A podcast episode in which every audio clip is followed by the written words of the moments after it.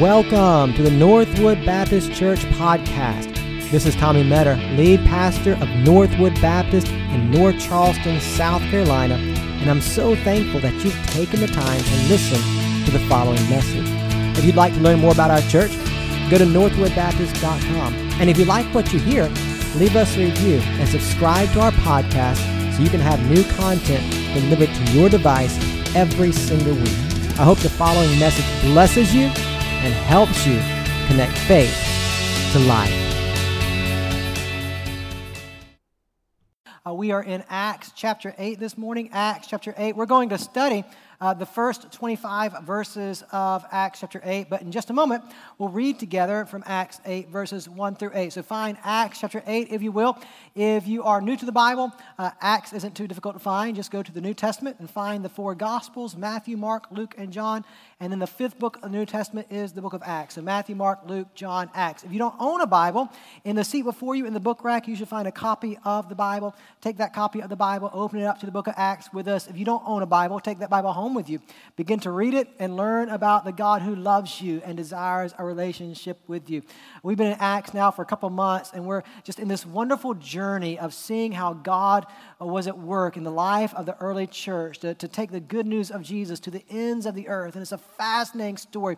And we're looking at a fascinating story this morning uh, from Acts chapter 8. So, so I, I don't know uh, how often you like to go to the beach. We like to go to the beach whenever we can. It's just a really enjoyable, obviously, to be on the coast. And so, so there was a gentleman who was walking the beach in Florida this past week. And as he was walking the beach, uh, uh looking for whatever he was doing, maybe he was looking for seashells or maybe just watching the waves uh, crash on the, on the sand. I, I really don't know. But as he was walking, something washed up. He, what washed up was a bottle. And so in that bottle, he opened it up were uh, several things. One in the bottle were the ashes of someone who died.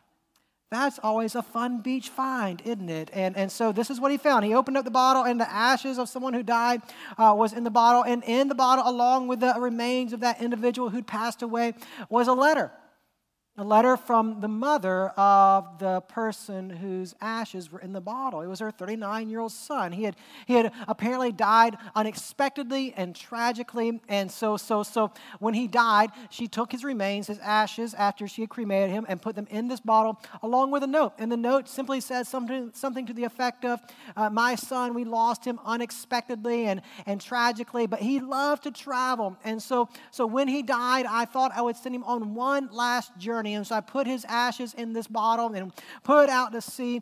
And, and if you find this bottle, do me a favor. Let me know where you found it. Text me, call me, and then put it back out to sea and let it keep on floating to where it's going to float to, right? And in that bottle, she had the ashes, she had the letter, and she had $4. $4 so that if you found the bottle, you could find a way to communicate with her. I guess she thought you were going to go to a payphone. I have no idea. But at any rate, there are $4, four $1 bills wrapped up in this bottle. And so there she had it.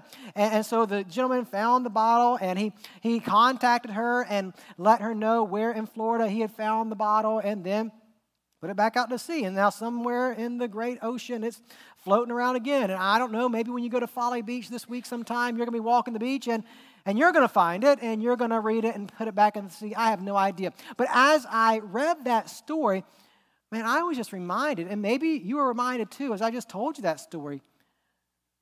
Man, life is short, and someday we're all going to end up ashes. Whether you, you, you are, are cremated or whether you're buried in a casket, uh, your, your body is going to go back into this earth and it's going to be over.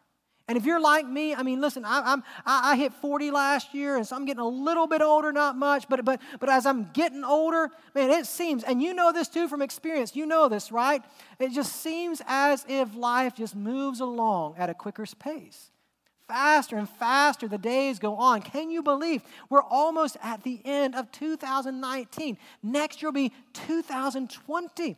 It seemed like just yesterday we were worried about Y2K, and here we are, 2020. Some of you don't even know what Y2K is, but it was a big deal, right? My son will turn nine years old, my oldest son. It seemed like just yesterday he was born. Hudson started kindergarten. It's unbelievable how fast time is passing me by. And, and as time passes me by, and as time passes you by, every day we have a choice a choice as to how we are going to spend the rest of the time that God gives us on this earth. And that's why this story in Acts chapter 8 is so fascinating because the story in Acts chapter 8 it shows us a contrast of the kinds of lives we can choose to live. On the one hand, we can choose to spend the rest of our days to live for the glory of God. And on the other hand, we can choose to spend the rest of our days to glorify ourselves.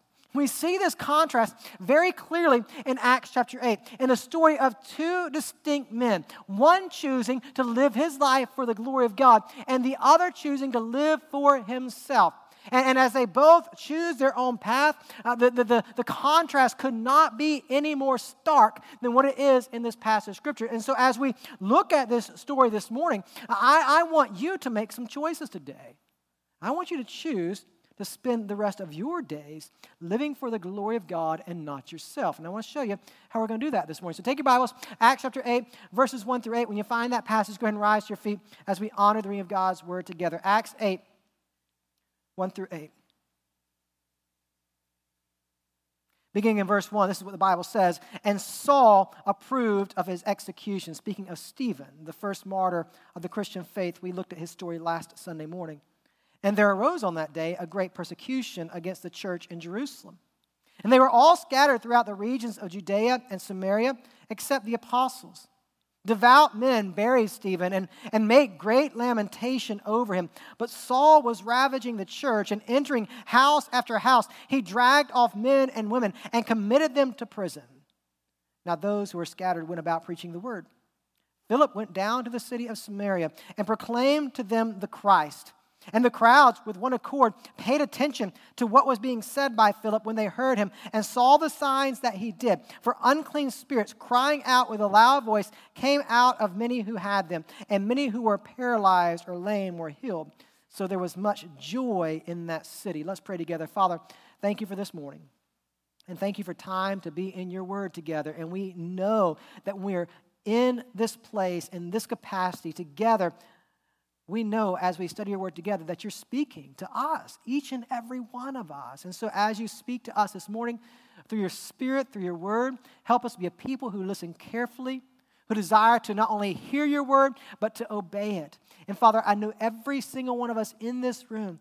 Today, we're going to have to make a choice. Tomorrow, we're going to have to make a choice. And if you give us Tuesday, Wednesday, and Thursday, and Friday of next week, every day, we're going to have to make a choice as to who we will live for. And so, Father, I pray that as we look at your word this morning, that your spirit and the power of your Son, Jesus Christ, will be so compelling to us that we would choose to spend every day living for you. So, Father, have your way now. Help us to listen carefully. Help us to live with hearts that want to obey you, surrender to you, and live by faith. And I ask it in Jesus' name, amen. You can have a seat. So, amen. Remember back to last week. As we look at Acts chapter 7, we saw the story of Stephen. Uh, this, this ordinary man who's filled with the Spirit of God, who preaches the Word of God, and as a result, he's arrested and he goes before Caiaphas, the very same high priest that sentenced Jesus to death. And as he stands before Caiaphas, he goes face to face, toe to toe with Caiaphas, and, and telling Caiaphas that he had murdered, crucified the Son of God, the Messiah. And he tells Caiaphas and the religious council that was there on that day that Jesus Christ was the true temple and not the building, the facility, the structure they were standing in. In those words, when he began to speak about the true temple, when he began to speak about how Jesus was the true law, those words cost Stephen his life. He was stoned, martyred for the Christian faith. And, and, and when he was martyred, everything changed in Jerusalem. Because now, I don't know, for several months, five, six months, numbers of people had been coming to faith in Jesus Christ. By this time, as many as 20 or 30,000 people had placed their faith in Jesus Christ. It couldn't be going any better until now. And now everything changes. At the martyrdom of Stephen, the church begins to scatter all across Judea and Samaria. And, and it seems as if one of the ringleaders of this scattering was a man by the name of Saul. We were introduced to him briefly last week. That, that here was this man named Saul who was there when Stephen was martyred, who, who, who saw it took place, who approved of it. And now, think about it. As people came to faith in Jesus Christ, we saw it in Acts chapter 2. They gathered together every day in the temple to worship. But not only did they gather in the temple, they gathered every day where? In each other's homes.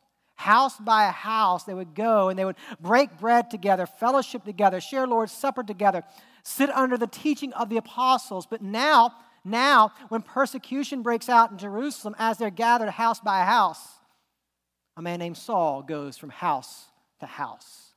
And imagine what it must have been like to be a believer in that time, a believer in that day. And you're sitting around your home, you're having a Bible study, you're praying, and then all of a sudden this madman walks in. He takes your wife, he takes your child, he takes them off to prison. When this persecution begins to break out, they scatter in an attempt to, to save their lives rather than lose their lives, the church begins to scatter. But, but, but listen, it's an amazing thing, right? Because what's going to happen is Caiaphas, he tried, as he executed Stephen, he tried to stop this movement of followers of Jesus, but he can't stop it because this persecution that they're now levying against these believers this persecution is going to be the very thing that God uses to expand his church. And now, as believers scatter, there's one man in particular named Philip. We don't know much about Philip. What we do know is that in Acts chapter 6, when, when the apostles were trying to figure out how to minister to all the widows in their congregation, they appointed seven men. Stephen was one of them, and so was Philip. And so now here's Philip. He finds himself where? In Samaria. And if you're a good Bible student, if you've read the Bible much, if you've been a part of some Bible studies, you might be familiar with Samaria. And you might be familiar with the, the, the relationship that Samaria had with Judea, Jerusalem, the Jewish people. Because what had happened was in 722 BC, just as God had promised through the prophets, the Assyrians, they came into the northern kingdom of Israel because of their disobedience and they took them captive. But they didn't take everybody captive. Some people remained in that northern area. And over the years, as they remained in that northern area, do you know what they did? They began to marry other people. They began to marry the Canaanites. And, and so, so as they began to develop their, their own identity, the Jewish people, right, in the southern kingdom, they looked at these people in Samaria as what? Not Jewish enough. Because after all, they had intermingled. They had married people that were not ethnic Jews. And so this animosity began to develop between the, the people who lived in Judea and the people who lived in Samaria. And there was this hatred between these two groups that lasted centuries. In fact, what the Samaritans did is that they worshiped and believed in the God of the Jews. They worshiped and believed in Yahweh, but be, they began to develop their own faith practices.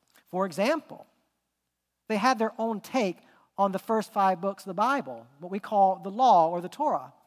And, and they, they, they said the prophets and those other writings that they didn't count. Those were not a part of their Bible. Not only that, because there was such animosity between the Jews and the Samaritans, the Samaritans obviously could not come to Jerusalem and, and worship at the temple. And so they built their own temple a temple that one of the high priests uh, uh in, in, in, Jerusalem finally destroyed. I mean, it was a terrible history between the Samaritans and the Jews. And if you think about it, now here you have Philip. It says here in Acts chapter 8 that Philip finds himself where? Samaria.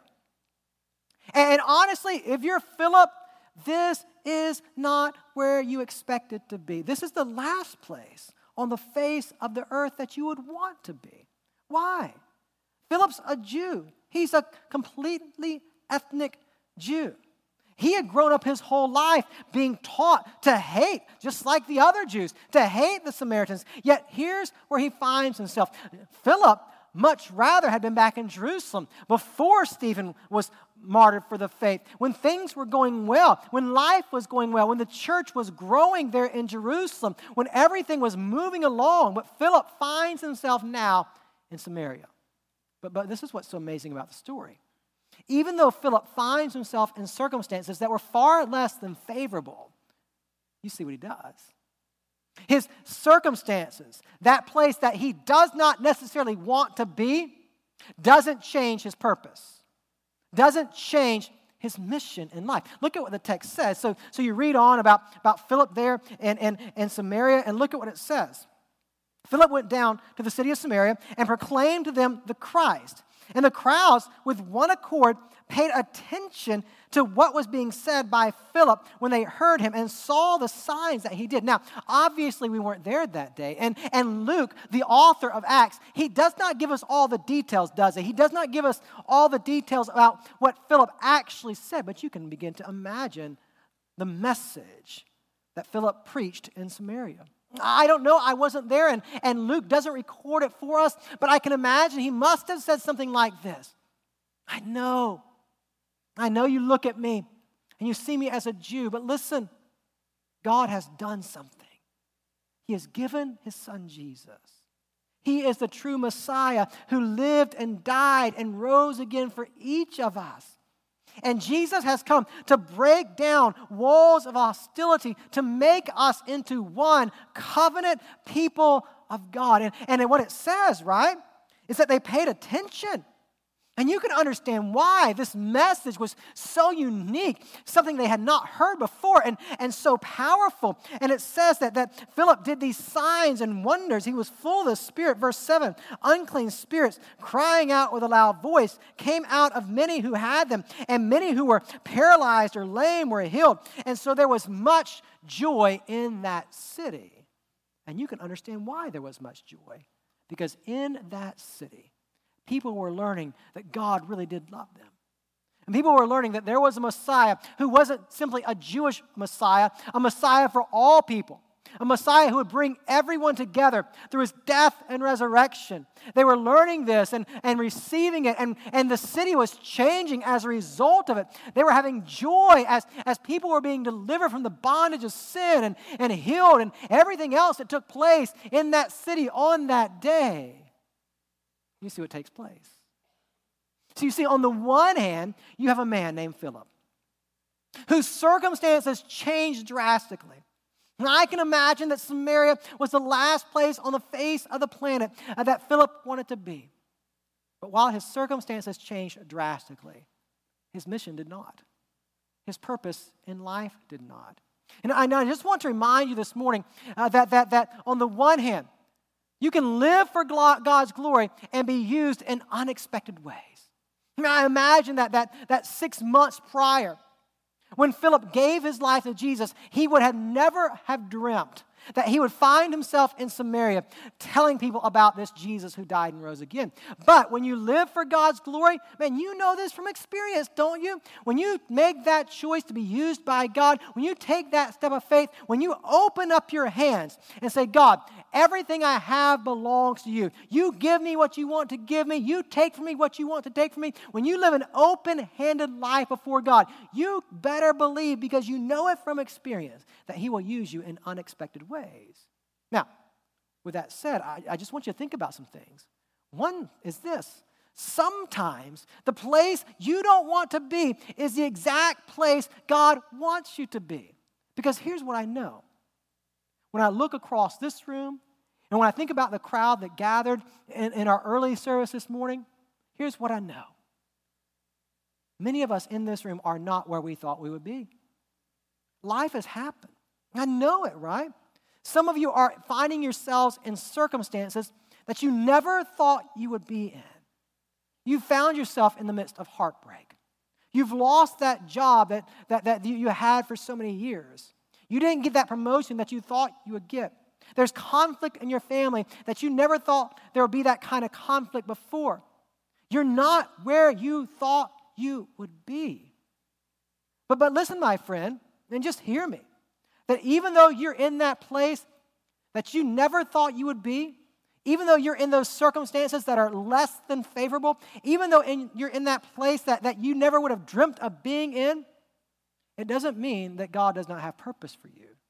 And it doesn't mean that God does not know what He's doing. And I believe, right, that sometimes that place that you don't want to be is the exact place that God wants you to be. Because in the midst of that place that you don't want to be, on the one hand, we know this, that God is doing a work in you in that place, but also He's going to do a work through you. Because, now watch this, where God wants you to be is the place He has uniquely qualified you and gifted you to be a blessing to others. Right? Because you know this. It's not where you want to be. If you could write your own story, you'd be somewhere completely different than where you are right now. It would be a different job, a different family scenario. It would be somewhere completely different. But in the midst of that place where you don't want to be, man, the God of all creation, He has uniquely qualified you for that place. Because think about it, right? There you are in that job that you don't want to be in. But man, listen, you can minister to those people on your job far better than I can or anybody else in this room because God, in His sovereign design, he knows that you're there. He knows that you're in those unfavorable circumstances. He knows that you might not want to be there. But just because you don't want to be there, now watch this, you've got to understand this. That doesn't give you or I the reason to put the mission of God on hold until circumstances get better. No, maybe in your life, the place you are in right now has been designed by God so because you are uniquely qualified in that place and gifted in that place to be a blessing to other people because you know it like I do in that place where you're at, even as unfavorable as it might be. God has given you experiences, He's brought you through some things, He's taught you some things about life and Himself. And that place you are at that you don't want to be, there are people around you that need to hear your story that only you can minister to. You see? So for Philip, even though he was in a place that he did not want to be, not for a moment did it change his circumstance or change his mission. Not for a moment did it change his purpose. He, he was, it changed his circumstances, obviously but did not change the calling of God on his life. We were um, at home last weekend, and, and I was cooking dinner, and, and every now and then we like to go out and get one of those Boston butts and barbecue it. And I, I have a smoker and I have a crock pot, and it's a lot easier in a crock pot and a smoker. And I've got this great recipe to do it in, in the crock pot. And so early that morning, I, I put the, the, the, the Boston butt in the crock pot and all the things that go into the Boston butt. And, and so by the end of the day, four or five o'clock in the afternoon, the whole house smelled like Boston butt. And that's a glorious smell. And, and so it just filled the home. And, and so, so, so I had uh, made Boston butt. And, and, you know, Hudson likes broccoli because he's weird. And so we had a broccoli for him. And, and I made some corn on the cob. And, and I had some potatoes that I made. And, and, and I, I went out and bought those Hawaiian rolls, you know, the kind of the, buns, not just the rolls, the buns, the Hawaiian buns, that sweet bread with the barbecue on it, man. It was going to be a wonderful dinner, right? And so, so I fixed all of our plates. Luke's growing boy, so he grabbed two sandwiches, right? And, and I had a sandwich sandwich. Stacy had a sandwich, our barbecue piled high. And, and, and when Hudson sat down, right, he, he, um, he didn't want his meat on his bun. He wanted his meat, his bun, his corn that was shaved off the cob, right? And he wanted his broccoli and his potatoes. And so we sat down and we all began to eat. And, and, and, and, and as we were sitting there eating, what I saw with my eyes just absolutely shocked me. There was my five year old Hudson. He had the bun wide open. He put the broccoli in. He put the corn in. He closed it up and had a broccoli sandwich. And as he was eating his broccoli sandwich, he was saying, This is the best thing ever. And there I am. I mean, honestly, I want to punish him because this just isn't right, right? I mean, like at the end of the day, what's wrong with my kid? You understand? Like, like I just don't have a normal kid, and, and I, I just want a normal kid who eats barbecue, right? And you've been there. Maybe not with your kid, but you've been there. You've been there when you've made the statement. When you've made the statement, I just want things to be normal. Don't you? But listen, listen, listen. Can I just be honest with you? And this is going to be worth the price of admission this morning, okay? God really doesn't care if your life is normal. He cares that your life is purposeful. You understand?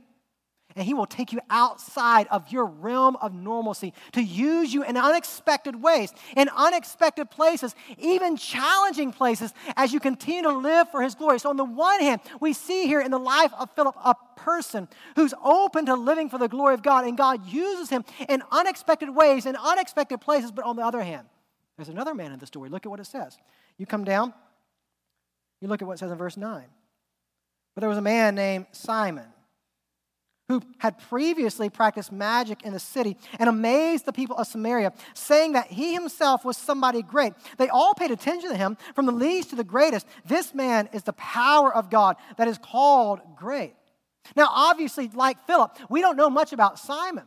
But he was a big deal in Samaria. And, and, and I don't know how he was able to do it. Maybe it was sleight of hand. Uh, maybe maybe he, it was demonic influence. I have no idea. But he was able to deceive people with his powerful acts. He was able to work acts of power. And people looked at him as if he was a God. Right? But go on, look what it says. And they paid attention to him because for a long time, he had amazed them with his magic. Luke wants us to know that for a long time, Simon had influence over this area. How long has Philip been in this area? Not long, a couple days, right? In a short time, people are turning away from Simon and turning to the God of all creation because in Philip, what they see is something they did not see in Simon real power, the power of the gospel, the power of the risen Lord. Look at what it says. But when they believed Philip as he preached the good news about the kingdom of God in the name of Jesus, they were baptized, both men and women. Now, watch this, so amazing. Even Simon believed. And after being baptized, he continued with Philip. And seeing signs and great miracles performed, he was amazed. Simon, for years now, he's been deceiving people with his magical arts, whatever it was, sleight of hand, demonic influences, I don't know. But for years now, he's been deceiving people. But now when Philip comes on the scene, he sees power as well, a power like he had never seen before in his life. And so he goes along. He believes as well.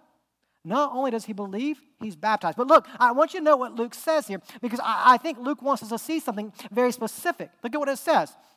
Verse 13 again. Even Simon himself believed, and after being baptized, he what? He continued with Philip and seeing signs and great miracles performed, he was amazed. I think Luke is telling us something about Simon. It wasn't Jesus that Simon was impressed with, he was impressed by the miracles, the signs. And so he attaches himself to Philip. He can't get enough of it. He, he, he is enthralled by this power. Now, now, in the meantime, word has gotten back to the apostles in Jerusalem about what's taking place in Samaria. And Peter and John, they make their way to Samaria. Now, let's just be honest, right? Peter and John, they grew up as what? Ethnic Jews. They grew up hating and despising Samaritans. I know the gospel had changed them. I know they had trusted Christ as Lord and Savior of their lives, but, but let's just be honest. Probably under the surface, there was still this skepticism, and maybe even some hatred towards these Samaritans. And so imagine as Peter and John go to Samaria, they got to know. There's just no way. There's no way that Samaritans will give their life to Jesus. And so they go. And look what the text says. This gets really interesting. So just hang with me for a moment. We're going to have a little theology lesson here, okay? So, so Peter and John, they come down and they prayed for them that they might receive the Holy Spirit. Verse 15. Now, here's the theology lesson. Ready? If you're in this room and you've placed your faith in Jesus Christ, if you belong to Jesus, when did you receive the Holy Spirit? On the day that you gave your life to Jesus, right? When you gave your life to Jesus, Jesus gave you the gift of His Holy Spirit who dwells in every single believer, who, who instructs us in the ways of the Lord, who empowers us for ministry. If you're a follower of Jesus, you've received the Holy Spirit, and you received the Holy Spirit on the day that you were saved, right?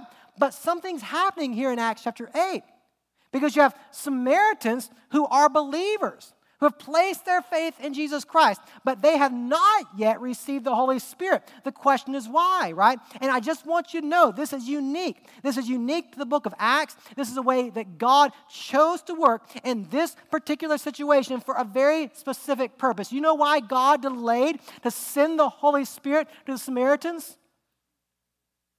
Because the apostles needed to see it. You understand? And so did the Samaritans. The apostles and Samaritans needed to see together the powerful work of the Holy Spirit in the Samaritans. Because, now watch this. As the Samaritans received the Holy Spirit and the apostles saw it, what would happen? They would see with their own eyes what? That they were now one with each other. And so God delays. God delays till the apostles get there so that the apostles can see it with their eyes and so that the Samaritans can see it with their eyes. And so there, now watch, come in, listen. So he lays, they lay their hands on the Samaritans, they pray, and the Holy Spirit comes and indwells the Samaritan believers. Now, again, I wasn't there, you weren't there, and Luke doesn't give us all the details of what happened in that moment, but apparently, when the Holy Spirit comes in that moment and indwells those Samaritan believers, it was a powerful moment. And I don't know if there were more miracles that took place in that moment, more signs, more wonders, but something happened. Something so powerful, something so life altering, something so life changing that causes Simon to speak up. Look at what it says. This magician who had deceived people for years, when he sees this, look at what it says in, in, in verse 18. Now, when Simon saw that the Spirit was given through the laying on of the apostles' hands, he offered them money saying, Give me this power also, so that anyone on whom I lay my hands may receive the Holy Spirit. You see what Simon is saying, right? I got to learn that trick. That's a good one. Peter, come here. How much will that cost me? For you to teach me how to do that, I need to know how to do that. What, $5, $10, $100? What will it cost me to learn how to do that? And then you see what happens. Verse 20 Peter looks at Simon and says to him, May your silver perish with you, because you thought you could obtain the gift of God with money. You have neither part nor lot in this matter. For listen to this your heart is not right before God. Verse 21 or 22 Repent therefore of this wickedness of yours and, and pray to the Lord that, if possible, the intent of your heart may be forgiven you. And then you go on the next couple verses. Simon asked that, that Peter would pray for him, and, and we're left in this story with a cliffhanger. We don't know what happened with Simon. Did he repent? Did he not? But I want you to pause for a moment and think about this statement that Peter makes to Simon. Simon tries to buy the gift of the Spirit, and, and Peter says, verse 21, Your heart is not right before God. I mean, wait a minute. Because back up in verse 13, back up in verse 13, right? Simon believed. Not only did Simon believe, he was baptized. He saw the power of God. But yet, here in this verse, Peter looks at Simon and says, Something did not happen in your life because your heart is not right before God. And as we begin to kind of conclude our time together, here's the question I want to ask you Is your heart right before God? You see, there's a contrast here uh, in this passage of Scripture. On the one hand, we will live for God's glory and be used in unexpected ways. And on the other hand, you can choose this morning to live for your glory and be exposed for your sinfulness. And that's what's happening in the life of Simon, is it not? In these moments, the deep inner parts of his heart are being exposed, right? And so here's the question for you Is your heart right before God? What are the indicators? What are the signs that your heart this morning might not be right before God? Let me give you a few ways. One, you've blended in instead of turning from sin. You follow? I mean, this is what happened with Simon, right? He blended in. It looked like in verse 13 that he had a conversion experience. But we know better.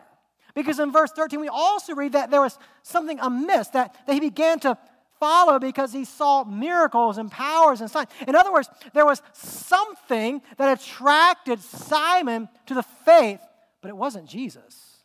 You see? And maybe you're here this morning. You've been coming now for several weeks, several months, several years. And there's something about God, there's something about the church that's attractive to you. That's why you still keep coming. Maybe it's the friendships you've made. You've made some really good friends here, and, and praise the Lord. Maybe when you come, you like that you feel hopeful, right? There's something good that's said, and it's different than what the world says, and you like that it just makes you feel good on the inside. Maybe it's something else. You like the music, you like the way we serve our community. There's something here that's attractive to you. And, and because it's attractive, you keep coming back and you kind of blended in. You maybe have even gone through the motions of going through a new members class and you've been baptized and all that kind of stuff, right? You've blended in, but there's something missing. Your heart still is not right before God because what hasn't happened in your life is that you've never actually turned from your sins. And this is the case with Simon, right? He blends in. He's attracted to the faith. He's attracted to the work of Philip but he never turns from his sin. He never repents from this life that he lived that was all about his glory and making his own name great. He never turned from that. And I wonder in this room this morning if there are those of us who've blended in and maybe even blended in for years, but we've never turned. We've never confessed to God that we're sinners in need of a Savior. We've never let the Spirit of God break us of our sinfulness and show us our desperate need for forgiveness. You've bargained instead of surrendered. This past week, uh, I was driving, where Stacy was driving her car on Wednesday night. She called me, something's wrong with my car. I said, okay. So, so I got home Wednesday night, and, and Thursday morning, I, I, took it to the automotive shop. And as I was taking it to the automotive shop, it was obvious that something was wrong with the transmission. Like I barely got it there. I thought I was going to have to stop on the side of the road and get it towed and all those kinds of things. And so I dropped it off at the automotive shop. They said they would look at it and call me later in the day to let me know what was going on. And so I waited and waited, and they finally called me. And when they called me, this is what they said. They said, you need a new transmission. Your transmission needs replaced. And I asked the obvious question how much is that going to cost me? $5,000. I'm a Baptist preacher, right? Baptist preachers don't have $5,000 laying around for auto transmissions. We just don't, right? And so I said, okay. But they said, maybe you can call Chrysler and they'll work with you because my warranty had expired six months ago right? That's always the way it works. And so I said, okay. So I called Chrysler. We went back and forth on the phone for a long time about this and that. And they finally said, have it towed to the Chrysler dealership and we'll see what we can do. And so I had it towed to the Chrysler dealership and, and I got it there. And, and they, it was there all day yesterday. And, and, and the guy called me and he said, here's what we'll do.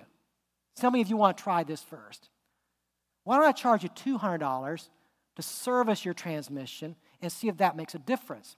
And if it doesn't make a difference, then we'll do the $5,000 replacement. Do you want to start with $200 servicing of the transmission? To which I said, no, just replace the transmission. No, I did not say that. I said, absolutely, absolutely, service the transmission. Let's see what happens, right? Well, they service the transmission. Come to find out, it was just that the filter had got really clogged up, right? So they changed the filter, and now it works as if it's new, right? Praise the Lord. $200 is a lot better than $5,000 all that to say, listen to me.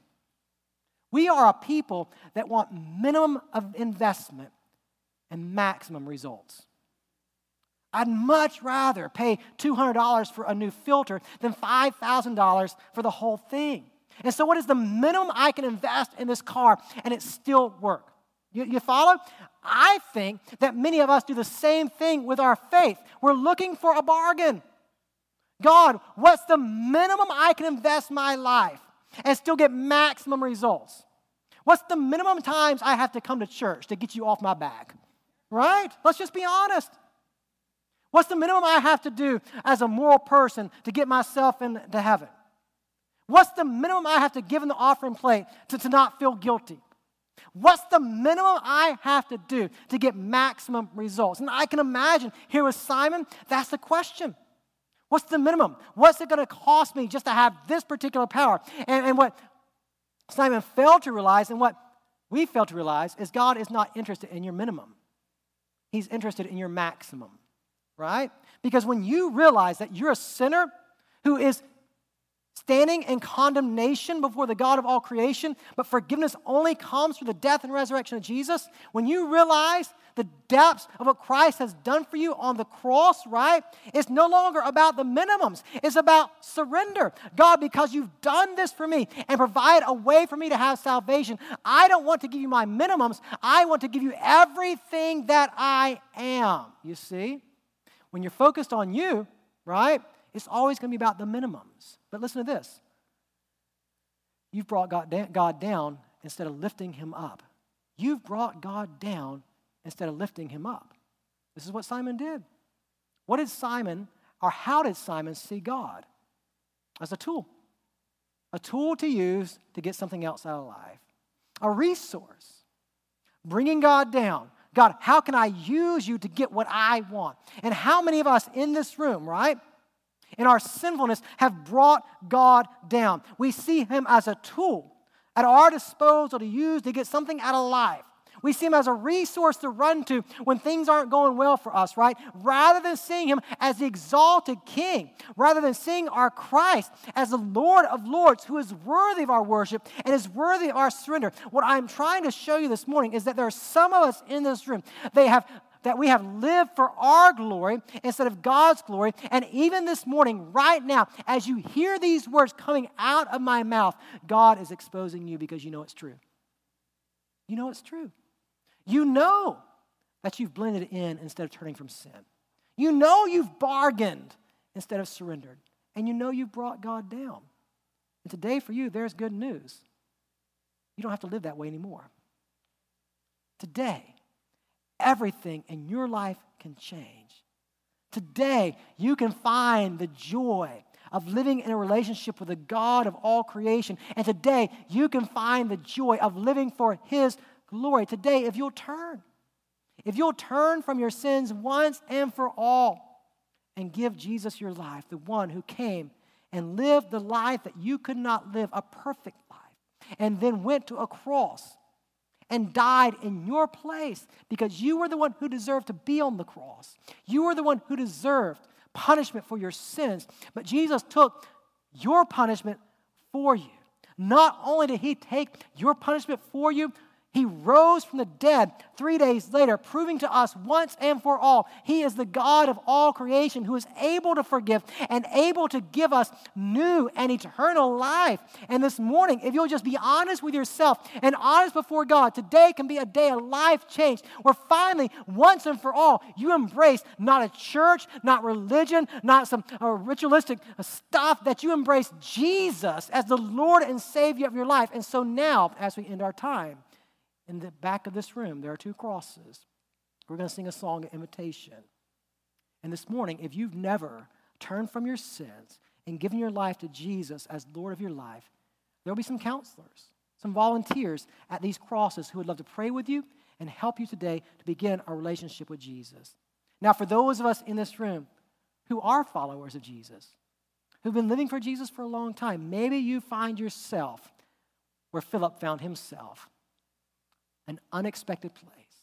That if you could write your story, you never put yourself in the place that you're in right now. But today, maybe the Spirit of God is just reminding you it's going to be okay. Because even in that unexpected place, there's ministry for you, there's purpose for you. The mission of God has not been put on hold. And maybe in God's sovereign design, you are in that place be a blessing to somebody else that you never in your wildest dreams thought you'd be a blessing to. And maybe this morning, as a have a time invitation, you want to come and gather around front just as a sign of commitment and dedication to God and pray to God, God, help me in this unexpected place to live on mission and with purpose. However, God leads you to respond to this time of invitation, you respond as He leads. Let's pray together. Father, thank you for this morning and for time together in your word. And I pray right now for that man, that woman, that student, that teenager who might be in this room, who maybe for years now has been showing up Sunday after Sunday, but has never embraced the God of all creation, never embraced Jesus as Lord, and never turned from sin. I pray this morning that person would find a relationship with you, peace with God. And Father, for those of us in this room this morning who might find ourselves in unexpected places.